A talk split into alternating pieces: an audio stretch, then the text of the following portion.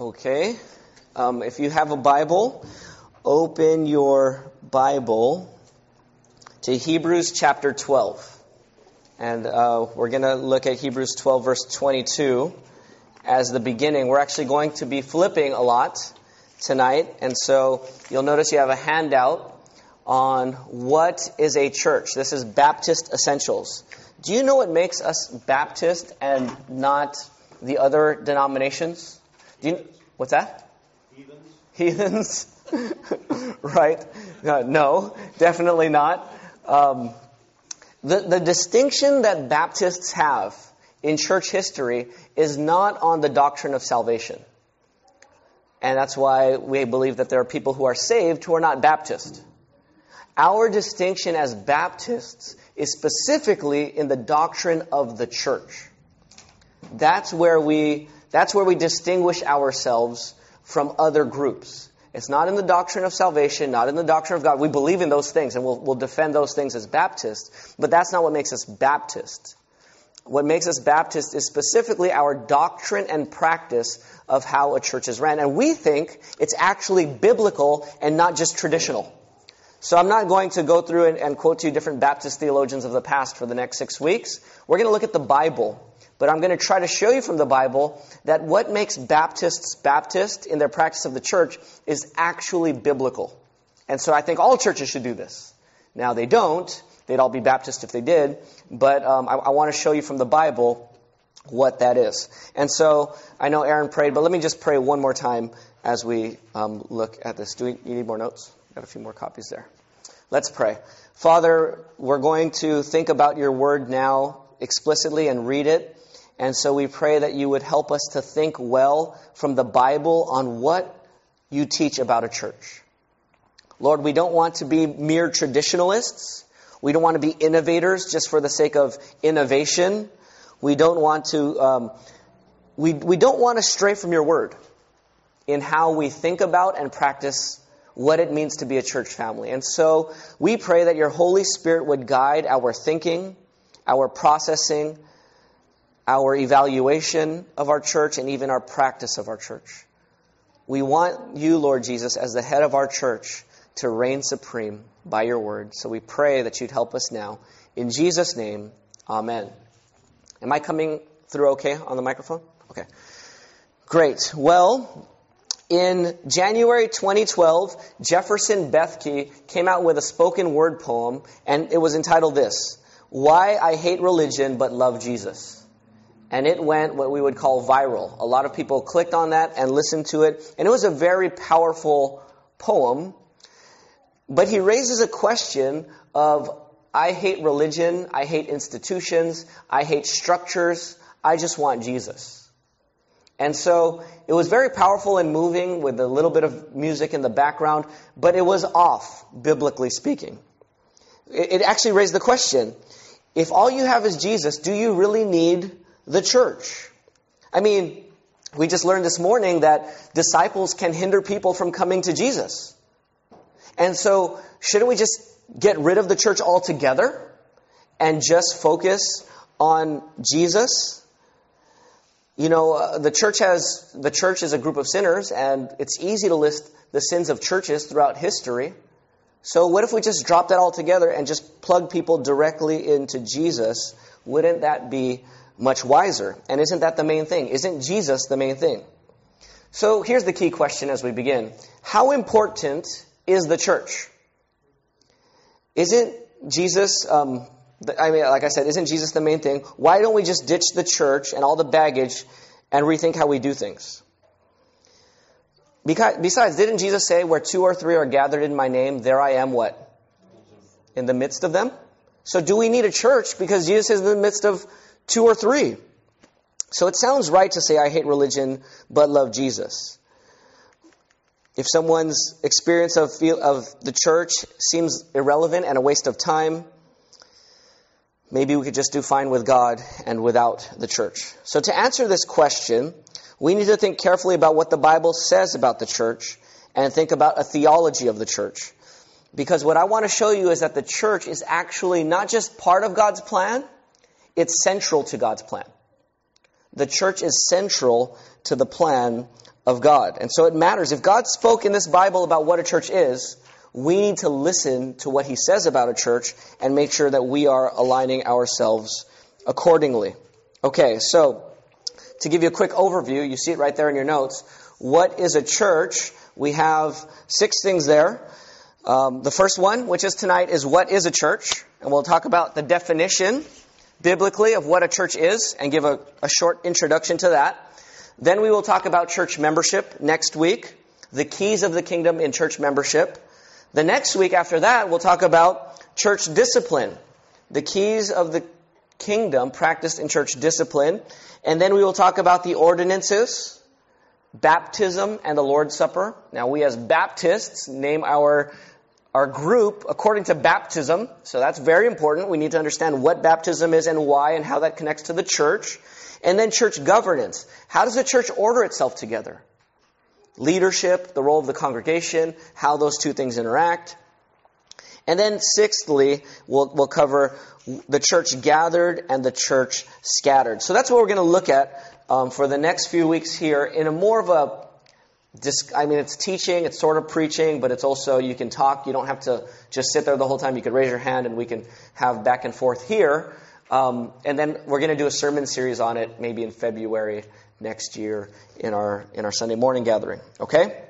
So let's start with the question, what is a church? What is a church? You need to get this question right first. Imagine you're taking a flight from Los Angeles, California to Washington, D.C. So you, you're, you're going there for the holidays, or you're going back home to, the, to your family for the holidays. You get through the security, you get on the plane, you start flying into the air, and then you know the, the lights turn on, and that means you could take off your seatbelt. You're free to move about the cabin. And what if you found out at that moment that the pilot was frantically turning pages of the manual of the plane, trying to figure out how to land the plane once they got to Washington, D.C. He'd learned everything he could about taking off, but he had learned nothing about or, or has no experience in ever landing a plane. That would be a scary predicament, right? And that sounds so crazy because you'd never let a pilot do that. Yet oftentimes when we start talking about what a church is and what a church needs to be, you start talking about we need to do this and we need to do that and we need to do this, and you're talking about how to land the thing without ever getting the plane off the ground. Namely, defining what a church is. This is a very sad reality, but many pastors cannot answer the question in a short answer, what is a local church? Let me just ask a pastor to give a short, clear, succinct definition of what a local church is. And a lot of them just start fumbling around. And these are pastors. What is their job? To lead the what? To lead the local church. If you don't know what a local church is, and you have all these ideas and strategies, and you read the latest book here and there about what we need to do to make this church right, but you don't even know how to define a church, you can't even get the, the plane off the ground, let alone land it. And so, before you even start talking about what should we do as a church and is our church healthy or not and and what, what direction should we what changes or what should we continue in this church? Before we do any of that we need to define very clearly what is a local church. So where do we start? You see that right there on your notes. What a church is not. I have two things that a church is not. If you're taking notes you can write these two things down. A church is not a building. You knew that right a church is not a building. Yet we always say, hey, I'm going to the church, right? Um, you know, um, what, you know, who turned off the lights in the church? And we, we have workday at church, as if the church is the building. Now, I understand it's not sin if you call the building the church, but it's not quite biblically accurate either, right? The church is not the building. If this building burned down tomorrow, there would still be First Southern Baptist Church of Bellflower, right? First Southern Baptist Church of Bellflower would still exist. Why? Because what is or who is First Southern Baptist Church of Bellflower? We are the people, right? And so you could, if the building burned down, the, the, the point is the building is not the church, right? If the building burned down, the people would still be there. And that's why Paul says in Romans 16, verses 3 through 5, the church met in Priscilla and Aquila's house because the house was not the church, but the people met in that place. Okay, so the, the, the, people that meet there is the church. And by the way, when we talk about the temple or the sanctuary in the New Testament, the sanctuary or the temple is also the people and not the building. So this is not holy ground per se. This is not a holy room. It's, it's holy because we are here and the Holy Spirit lives in us. But this room is not holy in that sense. That's Old Testament thinking, Old Covenant thinking. We're in the New Covenant. We are the church. We are the temple of the Holy Spirit. Okay? So the church is not the building. That's number one. Number two, the church is not merely a random group of Christians. It's not merely a group of Christians. So let's say you and 10 of your, your closest Christian friends all get together at your house for your annual Christmas party that you do, your reunion with some of your Christian friends through the years. Is that a group of Christians? Yeah. Is that a local church? Because if it's the people and they're all Christians, wouldn't the 10 or 15 friends at, at the house be a local church? No, not necessarily. You know, there are some books, popular books today that are written, you don't need to go to church on Sunday. If you get together with your golf friends on Sunday and you're at, you're, you're playing golf and it's four Christians on the golf group that's going together playing the round, that's church. You know, because it's four Christians together. No, the, the, the church is far more than just a group of Christians. Let me define universal and local church, then I'll ask you if you have any thoughts or comments. What is a universal church? Does anyone know what the universal church is? Anyone want to guess? What is the universal church? It's what? It accepts anybody. Oh, yeah, you're talking about the domination. Yeah, um, universal church. Um, but what, biblically speaking, or in theology, what is the universal church? Brandon. All believers through all time. All believers through all times in all of the universe. Okay, just to use the word universal. All Christians, all believers in Christ across the universe. So are we here, is this group here, just us here, is this the universal church? No. Now we're part of the universal church, and as a church we represent the whole universal church, but we are not in ourselves the whole universal church. Every Christian everywhere is part of the universal church. I had you turn to Hebrews 12, right? I didn't tell you what the word church meant, did I? Anyone know what the word church means in the Bible? Anyone want to guess? No one wants to guess? If I give you the Greek word, that wouldn't help you, right? Ecclesia. Body of Christ. That's an image of the church, yes. But the word ecclesia, does anyone know what that word means? You're in Hebrews 12, right? You'll see it here in Hebrews 12, verse 24. But start in, verse 22. This is talking about the universal ecclesia, ecclesia, the universal church. Okay, Hebrews 12, 22 to 24, it says this. Instead, you, Christians, have come to Mount Zion.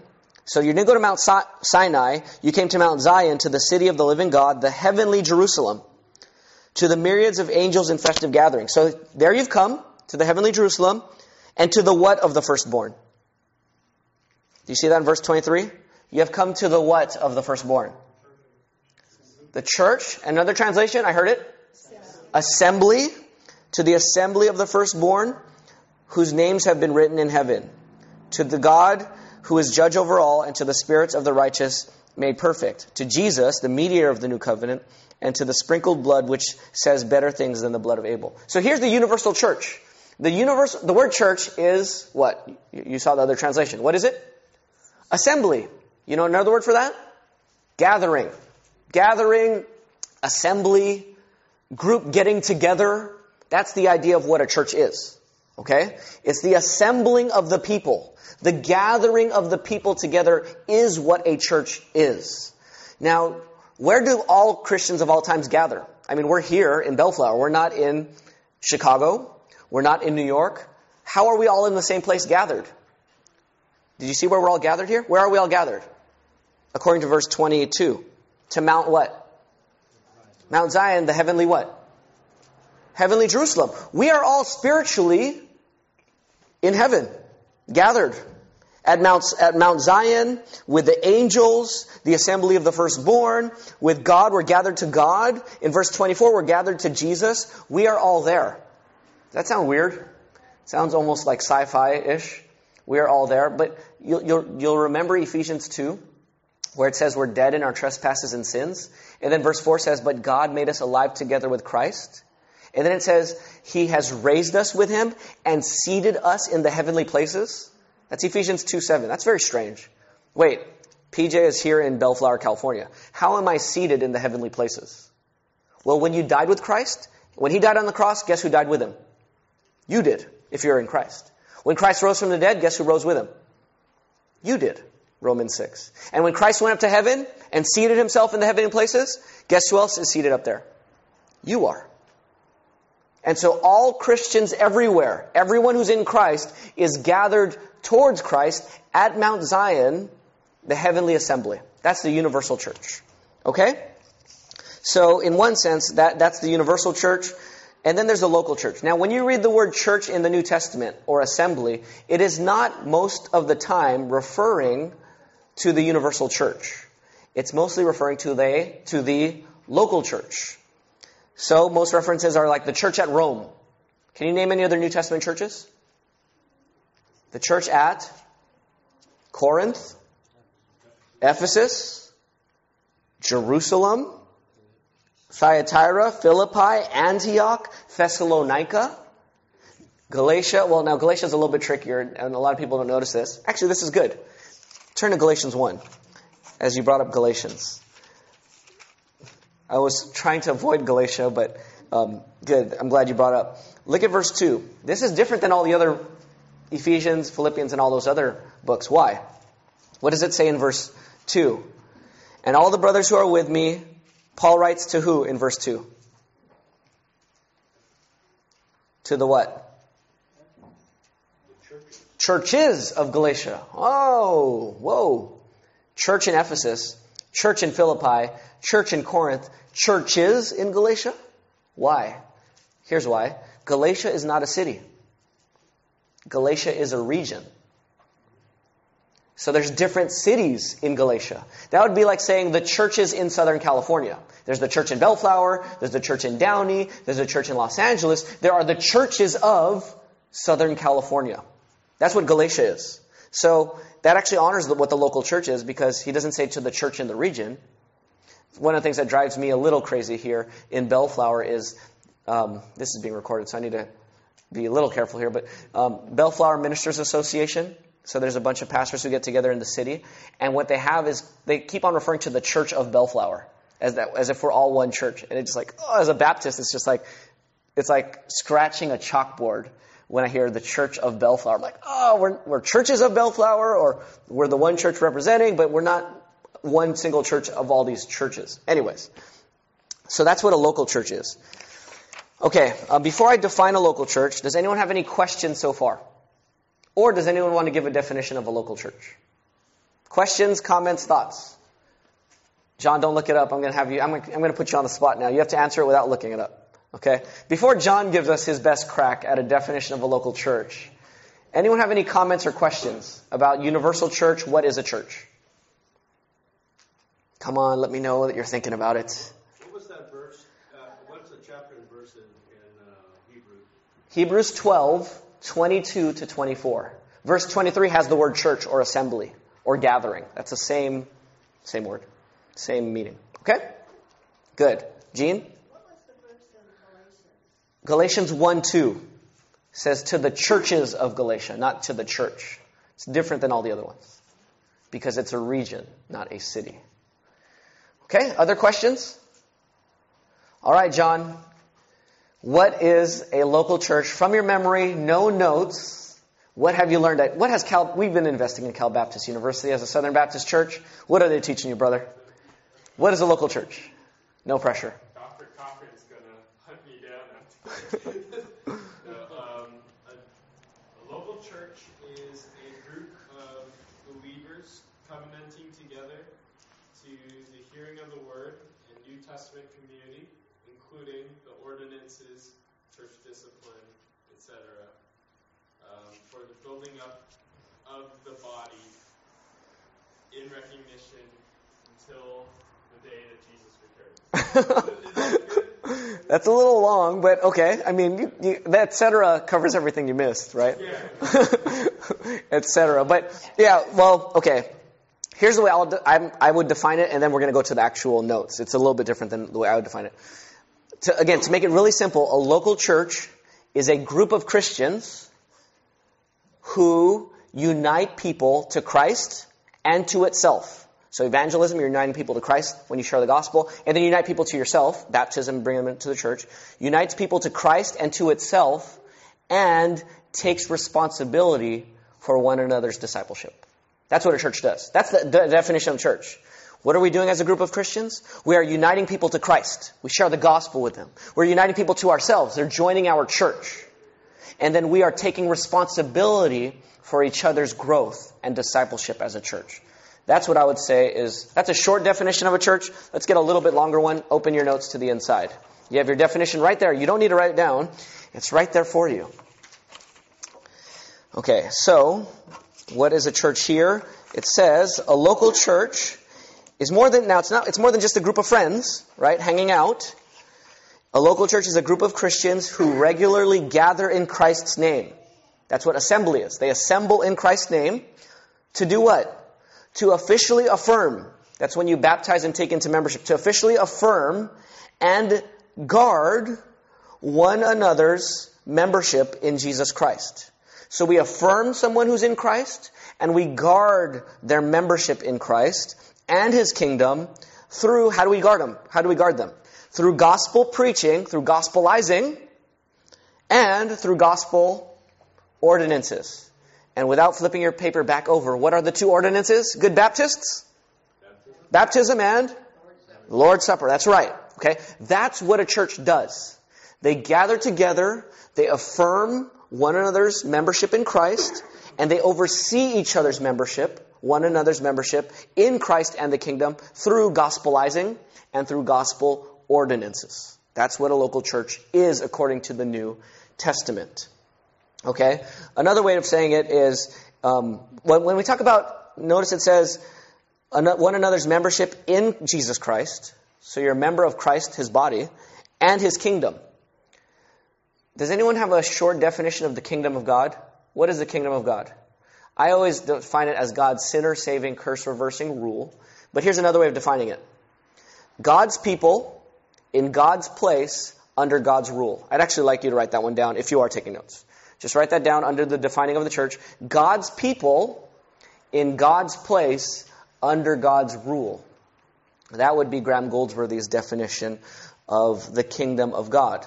And this is really a good definition or getting at the heart of what the church is God's people in God's place under God's rule. Any questions or thoughts on this definition before we go into the story of imaging God? Okay, just before I get to the next section, any questions or comments on the definition of a church? You have questions about that definition? A comment, a thought?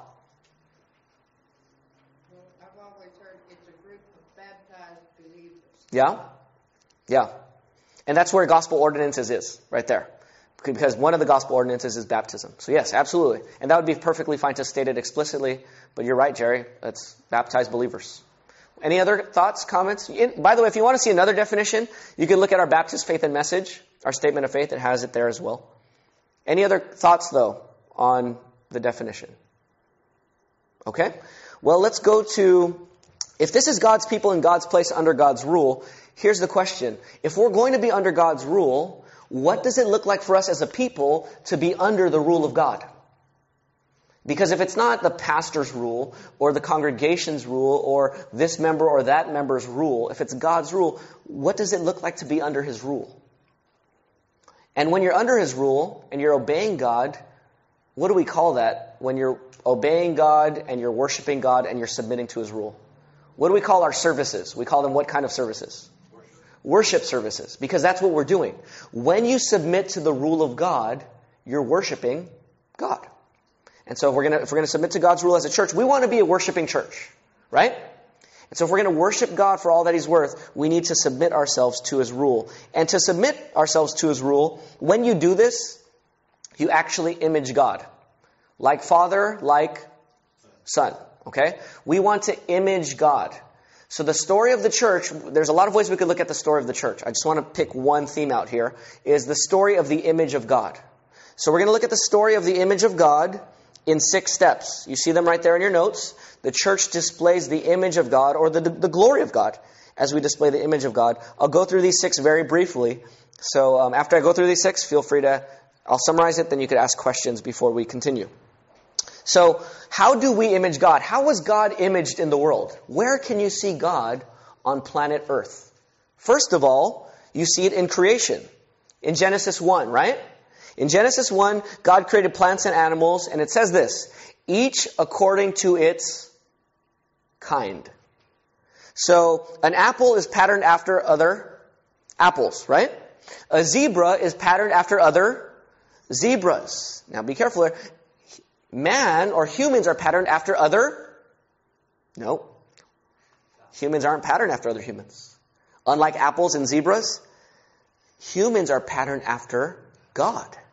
So when you get to Genesis 1:26 it says this, then God said, "Let us make man in our image according to our likeness." We are patterned not after other humans. We are patterned after God. Which means when you see another human, you're supposed to see who? God. Because you're seeing a pattern of God every time you see another man or another woman, you're supposed to be seeing God represented uniquely through humanity. Like Father, like Son. Adam is called the Son of God. So we, we, we reflect God in our being made in His image um, through reproduction, rule, and rest. Okay, so that's what we're made to do. Reflect God. Genesis 1.26. If you're writing any verses, that's the verse to write there for creation. Genesis 1.26. Now let's go to fall. The fall, step two. Now the fall is in what chapter? Genesis chapter 3, right? Genesis chapter 3. People decide, Adam and Eve decide, not to represent God's rule. Instead of trusting the word of God, they trusted the lie of who? Of Satan the serpent, so that they could be like God. So they didn't want to represent God anymore. Who do they want to represent? Themselves. Right? Eve was looking at the fruit. Adam was looking at the fruit. And they were saying, forget representing God. I will display my own glory and my own image. I will do what I want to do.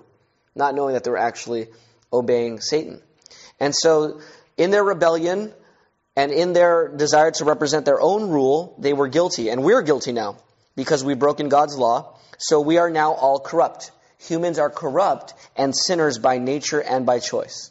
So we're supposed to be this mirror that when you look at a human, it's supposed to be this 45 degree angle mirror so that when you're looking at me, I'm supposed to be reflecting God. And now all of a sudden, because of our sin, the mirror is bent. So when you look at PJ as a sinner, I'm sort of distorting what God looks like because I'm trying to assert my own rule. Okay, and so that's the problem with the fall. And the consequence of that, what happened to Adam and Eve? Did they get to stay in the garden? No, they were exiled. They were kicked out of the garden. They were cast out of the garden. Okay, so you have creation, fall. Next you have, in your notes, Israel. Step three, Israel. So God in His mercy had a plan both to save and use a group of people to accomplish His original purpose, to image God, to display His glory. So in Exodus 4, you know what God tells Moses to tell Pharaoh? God says to Moses in the burning bush, Go tell Pharaoh to let my Okay, not let my people go. That sorry, I set you up in the wrong way with that. Not let my people go, but let my firstborn son go.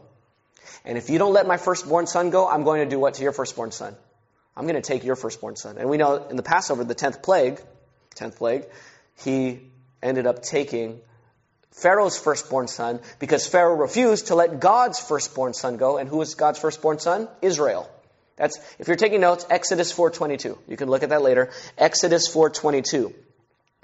Israel is the son of God. Why son? Because sons look like who? Their dads, right? They image their fathers, like father, like son. And so you get the Ten Commandments because Israel, as the son, is supposed to image God the Father. So, commandment number one you shall have no other gods before me. Why? Because God has no other gods before him. You shall not make for yourself an image of God because you are the image of God. You shall act in a way that reflects my character. Like father, like son, like sons. Israel, as a group, was to reflect God. And if this son, Israel, worshipped other images and failed to display God's image, disobeying the law covenant, what would God do to them when they were in the promised land? What would God do? He would cast them out. What do we call that? in the story? Exile. He would exile them. And as you know in the story, that's exactly what happened. Israel did not reflect God, and therefore God cast them out in judgment. So that's number three, Israel. Number four is Christ. Step four, Christ. In Matthew 3, Jesus is baptized, and when he's coming out, or before he gets baptized, is it when he comes out? I can't remember now. Matthew chapter 3, Mark chapter 1. Jesus is coming out of the water, and then the heavens open. It's after he came out. Heavens open, and what does the voice say? You are my what? My beloved Son. In you I am well pleased. Here you have a declaration from the Father this is my Son. Like Father, like Son. So now at last, after Adam and Eve's failure, after Israel's failure, now you have a son who perfectly pleases the Father. He perfectly images the Father. So much so that he says in John 14 9, you could write that verse as well. John 14 9, he tells Philip, If you have seen me, you have what? Seen the Father. Because like Father, like Son. I have imaged God perfectly. And so it's no wonder when you read Colossians 1.15, actually let's get half of you to turn to Colossians 1.15, another half to turn to Hebrews 1.3. And one of you can read it out loud. Colossians 1.15, and then Hebrews 1.3. So if I could get one volunteer for Colossians, and then one volunteer to read Hebrews 1.3 out loud. All right? Colossians 1.15 first. Volunteer? Okay, Chris, loud.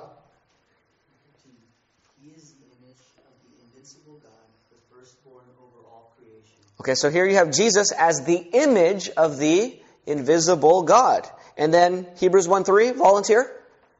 Okay, mom, you have to turn around probably and read it. The Son is the radiance of God's glory and the exact expression of His nature, sustaining all things by His powerful word. After making purification of sins, He sat down at the right hand of the Majesty on high. Okay, great. So in verse 3, he is the exact expression or the exact representation of his being. If you want to know what God the Father looks like exactly, who do you look at? The Son, right? Christ. Because he is the exact representation, expression of his being. And then to put to, to add on to that, not only does he come to represent God perfectly, as my mom read verse four, I didn't ask her to, but great good good thing she read it. He made sacrifice for sins and sat down at the right hand of God. So not only does he image God perfectly, he dies for all of Israel and all sinners everywhere who have not reflected him well, who have fought for their own kingdom. He takes the judgment for them and makes purification for their sins if they would trust in Christ and unite themselves to Christ. And when people unite to Christ, what do you have? When you have a group of people uniting to Jesus Christ and becoming his body, we call that the what? The body of Christ is called the, is the what? The church, right? And so we move from Christ to the church, the body of Christ. And so let's go to step five now in your notes, which is the body of Christ, or the church. Let me just quote to you some verses. You can write these down and look at them later. Romans 8:29 says this: for those he foreknew, he also predestined to be conformed to the image of his Son. So if you're a Christian, you were predestined to be conformed to the image of Christ. 1 Corinthians 15:49.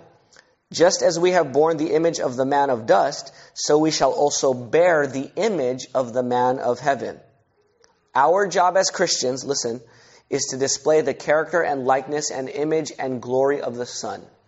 Because when we display Christ, we display who? The Father. Okay, so Christians are to display the character of Christ. The Father is a peacemaker. So you, church, be what? Peacemakers. The Father loves his enemies. So you, church, should what? Love your enemies. The Father and Jesus are one. So you, church, should be one. United. Like Father, like Son, like sons. That's what we're supposed to be. Now, we move from the church to glory. The last one, uh, 1 John 3 2. Let's turn there. The end of your Bible, right before Revelation. 1 John chapter 3, verse 2. You're saying, well, you know, PJ, this is sort of discouraging because I don't represent Jesus that well, and I do have sin in my life. That's true. But here's hope. The step six is glory. 1 John chapter 3, verse 2. Are you there? 1 John chapter 3, verse 2 says, Dear friends, we are God's children now, and what we will be has not yet been revealed. But we know that when he appears, we will be what? Like him. Why? Because we will see him as he is. So when we see Christ as he is, we will be what? Like him. In glory. When Christ comes again, we will be transformed into a perfect mirror reflecting Jesus perfectly. So all of the warts and all of the distortions I communicate about God when you look at me will be gone. And everyone who's in Christ will reflect Jesus perfectly forever and ever. Will reflect his image perfectly. And we will fulfill God's original design that God's son and sons and daughters, his people, will reflect his glory in the world. That's the story of the Bible. That's one way of telling the story of the Bible. So let me summarize the story before I get your comments and questions and thoughts. God created humankind to display the excellence of who he is. Adam and Eve didn't do that, though. Neither did the people of Israel. But Jesus did. Jesus revealed God, and Jesus came to save us from our sins. Now the church is united to Christ, and now the church is called to image the character of the glory of God in all of the universe. It is called to testify in word and in action how we live our lives, how we do our worship services, how we sin against each other and forgive each other. In all that we do as a church, we are to display the character and work of God and the wisdom of God in how we live. So, how should we worship? How should we respond to the excellence of who He is? We should worship God by imaging Him, by showing off His glory. And so we return to our definition right there at the top of your page. Let me just read it again. A local church is a group of Christians who regularly gather in Christ's name to officially affirm and guard one another's membership in Jesus Christ and his kingdom through the through gospel preaching and gospel ordinances. Okay, any questions, comments or thoughts on that story? I know it's been a long day, but I like this story. It's just, uh, it, it, just helps reorient my life and re- reorient our church. Any thoughts on that before we continue? Nothing? You knew all this already? You've been thinking that? Go ahead, Bethany. What's the significance of the first, like, why is Adam called son of God and then Jesus called son of Was that just that they reflect who God is? Oh, so what's the significance of Adam also being called son of God? Uh, for for Adam. It's it is yes to reflect God, who he is. But that one you'd go to Romans chapter five. Adam is the head of all humanity in sin. When Adam sinned, all of us are now guilty of sin. And when Christ, through the one act of Christ's righteousness, we're all. So Jesus is a second Adam in that regard. So that's a little bit different than Israel. I mean, they're all sons in different ways, or in similar ways, but there are distinctions between Adam and Israel and Jesus. But yeah, that would be the Adam Jesus connection, Romans 5. Okay? Other thoughts or questions? I hope you're feeling the privilege of being part of the church. We have quite a task to image God in the world as a church, but that's that's the story, that's our design, that's God's design. Okay, let's look at the bottom of this page. New Testament pictures of the church. You have, um, and uh, our brother Ken mentioned this already, a body. The church is a body of Christ. 1 Corinthians 12, verses 12 to 27. The church is a family. God is our fa- father. We are all brothers and sisters. We are a flock of sheep, and Jesus is the chief shepherd or the chief pastor. We are a house. We are living stones, the building of God where God lives in us. Notice it's not the physical building here, 10010 Somerset Boulevard. That's not the building. The building is each living person in 1 Peter 2. That is the building of God. And then we are a royal priesthood in 1 Peter chapter 2 verse 9. The point here is the structure of the church, how we structure a church, and the purpose of the church, displaying God, is set in our living together. When we live life together, okay, so you say, what is a church? Well, it's a membership. They gather together. They, pass, they practice gospel preaching and gospel ordinances. Okay, great. So First Southern Baptist Church of Bellflower, First Baptist Church of Artesia, First Presbyterian Church of Los Angeles, whatever the case. You get a local church, you got the structure in place, but how do you see God's image? You see it once you start to see members interact with each other. How do they love one another? What's going on in those relationships and interactions with each other? How are they discipling each other and, and restoring each other and gospelizing the world together? That's where you start to see the structure take on flesh in a church, and you start to see God on the move in Bellflower and in, in the world. Okay? So um, there's three implications of this.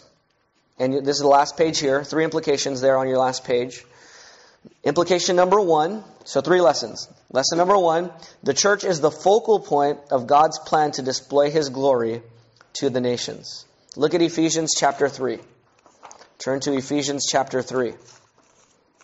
Or listen to it read. Ephesians chapter 3. Now, when you, as you're looking at Ephesians 3, just, just think about this. In Ephesians 1, it's beautiful picture of God saving us by His grace for His glory alone. This amazing salvation, Ephesians 1. Ephesians 2, we're dead in our trespasses and sins, yet God made us alive together with Christ. You've been saved by grace through faith and not of yourselves. It's a gift of God, not a result of works, so no one can boast. Awesome salvation.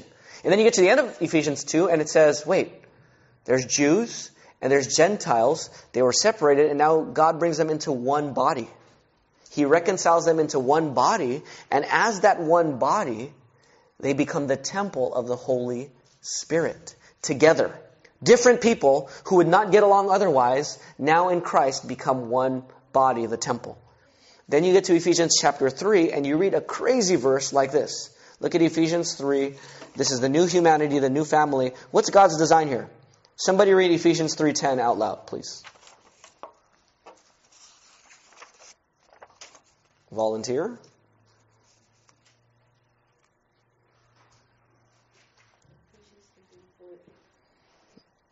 This is so God's multifaceted wisdom may now be made known through the church to the rulers and authorities in the heavens. So God's multifaceted wisdom, His glory, the glory of His wisdom, might be made known, displayed through who?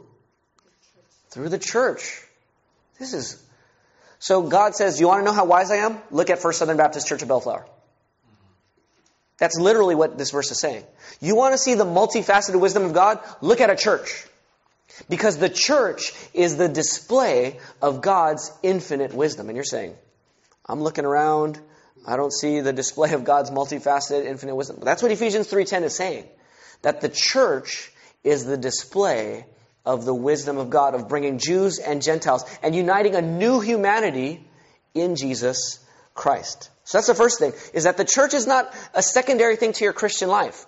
Going back to the beginning, that poem that that brother had, where he says, I love Jesus, but I hate religion. You can't have Jesus and then get rid of God, his central plan. The church is the central plan of God to display his glory, his wisdom in the world today. It's more important than every other institution that you're a part of. This church, First Southern Baptist Church, is infinitely more important than you think it is, perhaps, unless you've been meditating on verses like this. That's why Jesus says, don't mess with the church, because this is the display of his wisdom. Okay, through the church. That's implication lesson number one. It's central to God's plan. Number two, the church should be distinct from the world. This is a sense of our holiness. 1 Peter 1:16, "Be holy as I am." Be holy as I am holy, right? So we are a church, yet okay, so churches are only for sinners. If you're not a sinner, you don't belong here. Okay? Only sinners can be part of our church. So if you're not a sinner, you can't be part of our church. The church is only for sinners, but it's not for every sinner, it's for repentant sinners. It's for repentant sinners. And if the church is repentant sinners, then we look different from the world because the world, by definition of not being part of the church, is not repentant, right? What is the key to holiness? The key to holiness is faith in Christ and repentance from sin. That's the core of holiness. You want to know the character of a Christian, of holiness? They repent from sin. It's not that they never sin, it's that every time they sin, they repent from sin and cling to Christ afresh. So, if that's, if that's true, because that starts to change your character, The point here is that the church is to be distinct from the world. A lot of churches, I say, hey, let's go reach the world. You know how we need to reach the world? Let's go take a survey of our neighborhood. Let's find out what they want, and let's go do the mud wrestling match. Because some people want to see a mud, you know, there was one church that did a mud wrestling match between the associate pastors, and they just advertised it around the neighborhood so they could get people in the building. That's not what a church does. You know, we don't take our cues from the world. We don't take our cues ultimately from business practices and marketing. We are distinct from the world. We have our instruction manual right here. So we are distinct from the world as we trust in Christ and obey His word. And so even though we're distinct from the world, lesson number three is, though we are distinct from the world, we are a display to the world. Right? We're a display to the world. So, and just write these verses down. I'm not gonna, I'm just gonna quote them to you from memory. Um, John 17, Jesus says, John 17, 15 to 18. I don't pray that you take them out of the world, but that you keep them from the evil one. I have, I have sent them into the world. Sanctify them by the truth. Your word is truth. What is Jesus saying? The church is not supposed to be taken out of the world. We're supposed to be in the neighborhood. Because the world needs to see the glory of God, which means we have to be here displaying it. So we don't retreat as if the church is a bomb shelter just waiting for the coming of Christ. We are out actively engaging the gates of hell and trying to, we're charging the gates of hell, trying to display Christ's glory and gospelize people so that they might come to Him. That's why 1 Corinthians 9, 19 to 22, you could write that and look at that later. Last verse I'm going to quote. 1 Corinthians 9, 19 to 22. Paul says, To the Jew I became like a Jew in order to win the Jews. To those under the law, I became like one under the law to win those under the law. To those without the law, I became like one without the law, though I'm under the law of Christ, so that I might win those who are without the law. Even to the weak, I became weak so that I may be, I may win the weak. I have become all things to all people in order that I may save some. So the church is sent, is catapulted into Bellflower in order to save some. To communicate as we display God's glory together, we display it so that people would be saved. That's what the church does. Okay, so um, any thoughts before we? I mean, I'm done with that, but just to know that you're thinking about something, can I get at least two thoughts, comments, or questions from you before before we move to our prayer time? Just so I know you're still you're still there. Okay? Thoughts, comments, questions? What is a church? Images of a church? The three implications of a church? Chris, you got something? No? I'm just trying to think. Trying to articulate it? Okay? There's a mic coming around. He's thinking still. Somebody else? Give me two before we close. Or before we pray and then move to prayer. Ken, can you give Ken the mic? Our church should be the image of God. Yes. Yes. And you know what? Our church already is. We're just trying to grow in it. But yes, every church already is. They might not be doing a good job, but you can't not be it, you know. So, uh, but yeah, but we need to grow in being more consistently that. Every church does. Um, so, can a church still be considered, or a group of people still be considered a church if they are not committed to each other in practicing discipleship and um, biblical church discipline? No. No. And, and once we get to our next two lessons on the keys, what, what are the next, let me see here. Our next, uh, yeah, church membership, the next three lessons. Church membership, church discipline, and then baptism and the Lord's Supper. If you don't have those things, you don't have a church. Okay, you need those three things to be a church biblically. So yeah, good question. Simple answer is no, you can't. If you don't do those things, you're not a church. Okay, anything else? Anyone? Going once? Going twice? Okay, I'm going to close our time in prayer here, and then um, some of our brothers and sisters, if if this is the time for you to to to um, to go home, you can, and if you want to stay for prayer, we're going to pray. Okay, we got a lot of we got prayer work to do, so let's let's um, pray.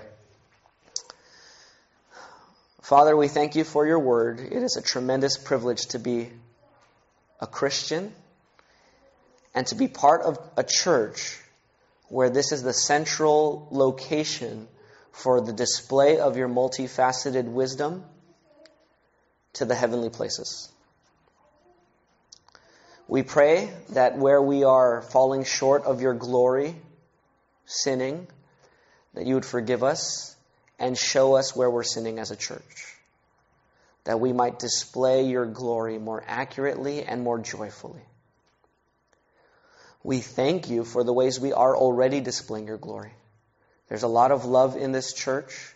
The gospel is sounded forth every Sunday from the pulpit, and I do hear it in conversations amongst each other.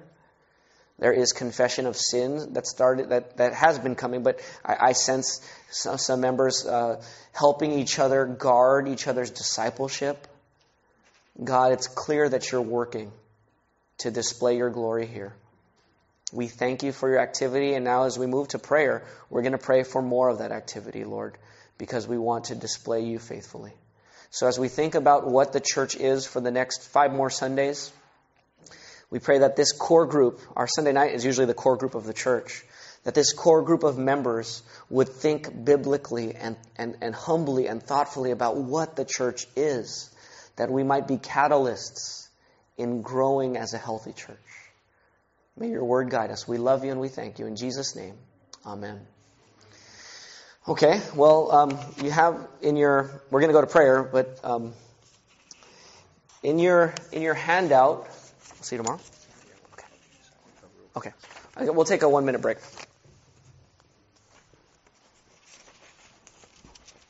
uh, volunteered to go to, but I can't go to Okay.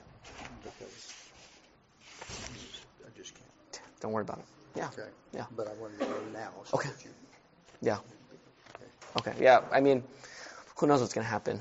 I'm just trusting the Lord, and yeah, it's fine. Okay. No, no sweat. see you in the. Okay. See you tomorrow, brother. Okay, we have a lot of prayer requests to get to, so let's let's just start assigning them. I'm assuming everyone here is okay praying, right? So um, let's just go down the line, perhaps. Brandon, we've been missing you Sunday morning, brother. Glad to see you Sunday night, though. Um, can you pray for number one? Okay. And then, Chris, I'll have you. Actually, Mom, I'll have you pray for number two. We'll go from the front to the back. To the back row Baptists. Okay? So, from Mom, um, Jean, if you could pray for number three. Okay. Al, if you could pray for number four. Ken, if you could pray for number five. Uh, John Lee, number six. Bethany, I'll give you number eight. I'll pray for number seven, I usually do. Bethany, you have number eight. Chris, you have number nine. And then, is dad still here, right? Okay. I'm going to give my dad number 10. Going to the other side. Number 11 goes back to Brandon. Brandon, I've only given you one so far, right? Yeah. Okay, back to Brandon for number 11. Mom, you got number 11B. Brandon, you got number 11A. Sorry. Jean, you have 11C. Al, you got 11D, please. Okay, now Marianne and Steve have a package of four. That's actually five. They text me one more to add to the list, okay? They're really obeying um, this morning's message. You told me to cry out, so here we go, okay? Good. Thank you for listening to the message and being a doer of the word and not hearer only, Steve and Marianne. So, let me give the. Who is, who's left? Or who's next? It was you, Ken, right? All right, Ken, you're going to have E, F, G, and H. Okay? E, F, G, and H. It's just Marianne and Steve step, and you're going to have to add one more to it. Okay? Susan Kaufman. This is a sad, sad thing that we need to be praying for. She fell and she hit her head. This is um, Marianne's brother's wife. Susan Kaufman. She had 20 stitches and a concussion and memory loss. And also pray, more importantly, but also very um, important, is her salvation. So pray for her salvation, and then if you could pray for um, for her